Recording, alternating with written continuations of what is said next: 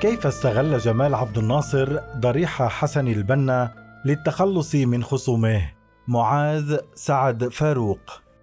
في أعقاب ثورة تموز يوليو 1952 ظهرت صراعات عدة في الحياة السياسية في مصر. كان أبرزها الصراع بين أعضاء مجلس قيادة الثورة وعلى رأسهم جمال عبد الناصر والرئيس الراحل محمد نجيب وكذلك الصراع مع جماعة الإخوان المسلمين بقيادة مرشدها الثاني حسن الهضيبي وفي سياق سعي عبد الناصر إلى جذب الجماهير ناحيته قاده دهاؤه إلى زيارة ضريح مؤسس الجماعة حسن البنا مرتين في ذكرى اغتياله الرابعة والخامسة وكانت لكل مرة ملابسات خاصة. ثلاثة رؤساء حول ضريح البنا. في الجزء الثالث من كتابه الإخوان المسلمون أحداث صنعت التاريخ كتب مؤرخ الإخوان محمود عبد الحليم تحت عنوان زيارتان لقبر الإمام.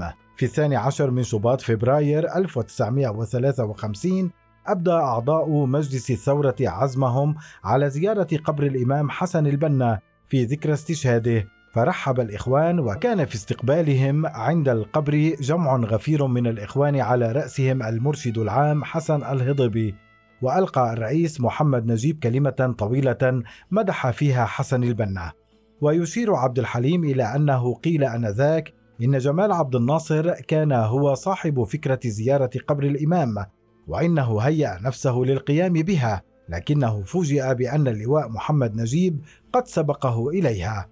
هذه الواقعة يذكرها أيضا عباس السيسي في الجزء الرابع من مؤلفه في قافلة الإخوان معلقا بأنه كان من سياسة جمال عبد الناصر التقرب من الجماهير والتودد إلى جماعة الإخوان. ويبدو أن كلا من جمال ونجيب أرادا في زيارة جذب الجمهور إلى صفوفه خاصة أن جماعة الإخوان المسلمين تتمتع بشعبية كبيرة. ويذهب محمود عبد الحليم في هذا الاتجاه بقوله الزيارة كانت تجاوبا لما يدور في خواطر أكثر الناس وقد رفعت من أسهم رجال الثورة عند الجمهور وزادتهم ثقة بهم وحبا لهم ولهذا كان التسابق بين جمال ونجيب. ويتطرق إلى هذه الزيارة أيضا أحمد الحمروش وهو أحد الضباط الأحرار في مؤلفه المعنون بمجتمع جمال عبد الناصر. يذكر أن عبد اللطيف البغدادي وأنور السادات رافقا عبد الناصر ونجيب إلى ضريح البنا في الذكرى الرابعة لاغتياله وأن الغرض كان إشعار الجماهير بأن حركة الجيش لا تعادي زعماء الأحزاب المنتمين لها وإنما تعادي تصرفات خلفائهم من بعدهم. إذا وقف الثلاثي محمد نجيب وجمال عبد الناصر وأنور السادات وهم أشخاص توالوا على رئاسة مصر على قبر مؤسس جماعة الإخوان ومرشدها الأول حسن البنا. حل جماعة الإخوان. مرت الزيارة الأولى بدون مشاكل لكن بعدها ظهرت خلافات بين جمال عبد الناصر ومحمد نجيب. كان الأخير يتمسك بالديمقراطية وعودة الحياة السياسية وهو ما لم يرضي الأول فعمل على الإطاحة به. كما أن عبد الناصر أراد أن يفتت جماعة الإخوان المسلمين من خلال جذب بعض أعضائها إلى صفه فراح يهاجم مرشدها الثاني حسن الهضيبي مستغلا واقع أن الجماعة بأكملها لم تكن مع قرار تنصيبه مرشدا لها. يروي الكاتب سليمان الحكيم في مؤلفه عبد الناصر والإخوان من الوفاق إلى الشقاق. قصة خلاف عبد الناصر مع الهضيبي يقول حينما علم عبد الناصر بمحاولة الهضيبي إعادة بناء الجهاز السري ليكون أداته في الصراع بين الثورة والإخوان حاول من جانبه وأد تلك المحاولة بأن بدأ الاشتباك مبكرا قبل أن ينجح الهضيبي في استكمال بناء جهازه السري ليقضي على تلك المحاولة في مهدها. ووفقا للحكيم انتظر عبد الناصر الفرصة المناسبة لبدء الهجوم فأتاه يوم الثاني عشر من كانون الثاني يناير 1954 وفيه كان مقررا إقامة احتفال في جامعة القاهرة. في ذكرى سقوط ضحايا من طلاب الجامعة قتلى وخلال الاحتفال اشتبك الطلاب المنتمون إلى الجهاز السري للإخوان مع الطلاب المنتمين إلى هيئة التحرير.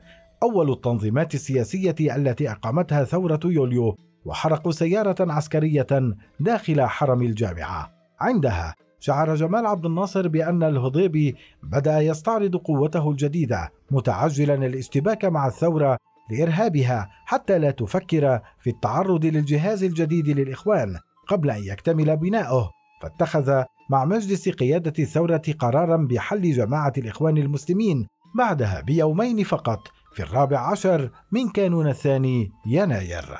لا تظنوا أنني أجنبي عنكم. بذكاء سياسي يحسب له أراد عبد الناصر أن يشعر القيادات القديمة لجماعة الإخوان بأن صراعه مع قيادة الهضيب فقط وليس مع كامل التنظيم أو مع الإسلام. فتوجه بعد أيام من إصدار قرار حل الجماعة إلى قبر حسن البنا برفقته عدد من أعضاء مجلس قيادة الثورة ويكتب سليمان الحكيم عن ذلك.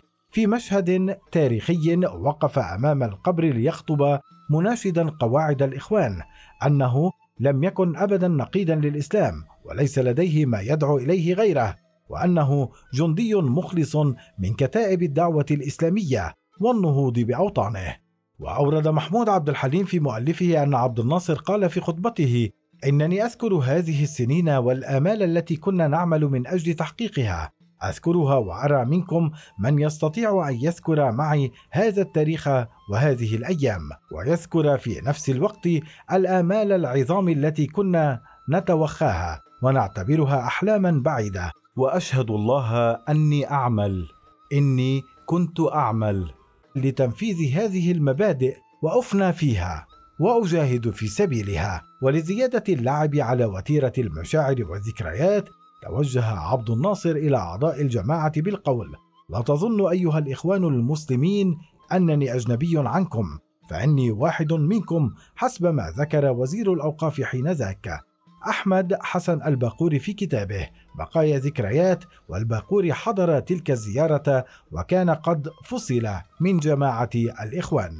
لم يذكر الحكيم موعد الزيارة بالتحديد، لكن على الأغلب أنها كانت في الذكرى الخامسة لاغتيال حسن البنا في الثاني عشر من شباط فبراير عام 1954 تساءل محمود عبد الحليم مستنكرا تلك الزيارة ليت شعري بأي وجه جاء هذا الرجل بعد كل الذي فعله ليزور قبر حسن البنا معددا أن عبد الناصر قام بها بعد أن اقترف نحو الإخوان ما يلي.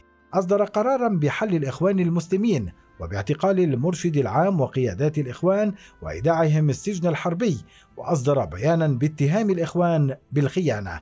كان في استقبال جمال عبد الناصر عند القبر القطب الإخواني البارز عبد القادر عودة وشقيق حسن البنا عبد الرحمن البنا ويلفت سليمان الحكيم إلى أنه بعدما قال عبد الناصر كلمته رد عليه عبد الرحمن البنا بالقول إن مجيئك هنا يؤكد زعامتك لهذه الأمة وانتماءك الصحيح لدينها الحنيف وإخلاصك غير المنقوص للدعوة إليه. طالبا من عبد الناصر أن يفرج عن الإخوان المعتقلين الذين كانت قد مضت أيام على اعتقالهم في أحداث جامعة القاهرة. ويشير عبد الحليم إلى أن والد البنا وإخوته وولده ومعهم عبد القادر عودة وصالح عشماوي وعبد الرحمن السندي وسيد سابق والشيخ محمد الغزالي وحلمي المناوي كانوا في استقبال عبد الناصر لكنه يستنكر فعلهم قائلا لكن هل هؤلاء يمثلون الإخوان المسلمين وهم يستقبلون من حل هيئتهم واعتقل مرشدهم ومئات من إخوانهم واتهمهم علنا وعلى صفحات الصحف بالخيانة؟ على أي حال نجح عبد الناصر في سحب البساط من تحت أقدام خصمه حسن الهضيبي خاصة أن كلمته المؤثرة لاقت استحسان الكثيرين من قواعد الإخوان وقيادتهم وخففت من نفوسهم الأثر السيء الذي أحدثه قرار حل الجماعة. ويؤكد مؤرخ الإخوان هذه الحقيقة بقوله مستحيل أن تكون هذه الزيارة قضاء لحق الوفاء أو حتى مجرد عمل يمت إلى الخلق الإنساني بسبب. لابد أنها كانت اسلوبا ماكرا لشق الدعوة وتفريق صفوفها واحتواء طائفة منها بإثارة نعرة أولي القربى في هذه الطائفة مشددا على أنها نجحت وحققت المقصود منها حتى كشفت الأيام للجميع حقيقة النيات ولم تتكرر هذه الزيارة بعد ذلك على مر السنين. عبد الناصر يشتم نجيب. عندما أصدر مجلس قيادة الثورة قرار حل جماعة الإخوان لم يوافق محمد نجيب على الأمر لكنه كان الصوت الوحيد المعارض فلم يؤثر في شيء. ووفقا لأحمد حمروش الذي يقول حرص جمال عبد الناصر ألا يقطع الحبل نهائيا مع الإخوان فقام بعد قرار الحل بزيارة قبر حسن البنا في الذكرى الخامسة لاستشهاده ويشير مسؤول قسم الوحدات في النظام الخاص لجماعة الإخوان صلاح شادي في كتابه الإخوان المسلمون وسنوات الحصاد. إلى أن الخلاف ظهر بين عبد الناصر ونجيب لدى التنافس بينهما على زيارة قبر حسن البنا في الثاني عشر من شباط فبراير عام 1954 مشددا على أن الصراع بينهما كان من أخطر الصراعات وأعمقها في سياسة عبد الناصر حيال الحكم النيابي الصحيح. في تلك الأثناء كانت دار الإخوان المسلمين مغلقة عقب قرار حل الجماعة وكان المرشد حسن الهضيبي يقبع في السجن الحربي رفقة أكثر من 400 من أعضاء جماعة الإخوان بخلاف المعتقلين في السجون الأخرى. لكن في الحقيقة بدأ الصراع بين عبد الناصر ونجيب يظهر إلى العلن منذ أواخر عام 1953 وكان في حقيقته مجرد صراع على السلطة. كما يقول مدحت أبو الفضل في كتابه قصتي مع الإخوان وقصتهم مع العسكر. ويشير عبد اللطيف البغدادي أحد الضباط الأحرار في الجزء الأول من مذكراته التي تحمل اسمه إلى أنه كان واضحا للبعض من أعضاء المجلس أن جمال عبد الناصر يسعى ويهدف إلى محاولة تركيز السلطة بيديه. على أي حال.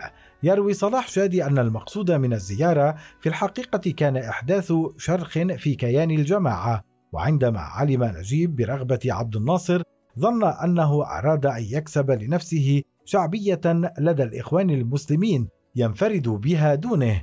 فعزم كذلك على الذهاب إلى قبر البنا ليشاركه هذه الشعبية. ويضيف شادي أن عبد الناصر غضب بشدة لأنه أراد أن يستغل وحده دعاية الذهاب إلى قبر البنا وشتم محمد نجيب ولعنه أمام حارسه إسماعيل فريد وطلب منه أن يبلغ نجيب بذلك ويحذره من الذهاب إلى مقبرة البنا وإلا فإن العاقبة ستكون وخيمة. وهو ما أورده أيضا عبد اللطيف البغدادي والضابط صلاح نصر في مذكراته المعنونة بالثورة. المخابرات النكسة. ويلفت أبو الفضل إلى أن عبد الناصر رفض مشاركة نجيب في زيارته حتى لا تؤكد ما كان متداولا وقتها من أن حل الجماعة لم يكن بموافقة محمد نجيب. إن سعى نجيب إلى تهديد عبد الناصر ولم يذهب إلى الزيارة وخرج غلاف عدد مجلة التحرير رقم 44 الصادر في السادس عشر من شباط فبراير عام 1954 وعليه صورة عبد الناصر برفقة عبد الرحمن البنا أمام قبر مرشد الإخوان وغاب محمد نجيب. بعد هذا الموقف اشتدت وطأة الصراع بين عبد الناصر ونجيب داخل مجلس قيادة الثورة وحاول كل منهما أن يستقطب الإخوان إلى جانبه ولكي يربح الأول اتخذ قرارا مفاجئا للجميع بالإفراج عن جميع الإخوان المعتقلين ومن ضمنهم حسن الهضيبي ولم يكتفي بذلك وفقا لسليمان الحكيم إنما ذهب لزيارة الأخير في بيته فقابله باستعلاء ولم يوصله إلى باب المنزل عند مغادرته. وانتهت القصة بأحداث الخامس والعشرين من آذار مارس عام 1954 حين خرجت تظاهرات تطالب بسقوط الديمقراطية والحرية. وبزيادة حالة الشقاق في جماعة الإخوان بسبب عدم الالتفاف حول الهضيبي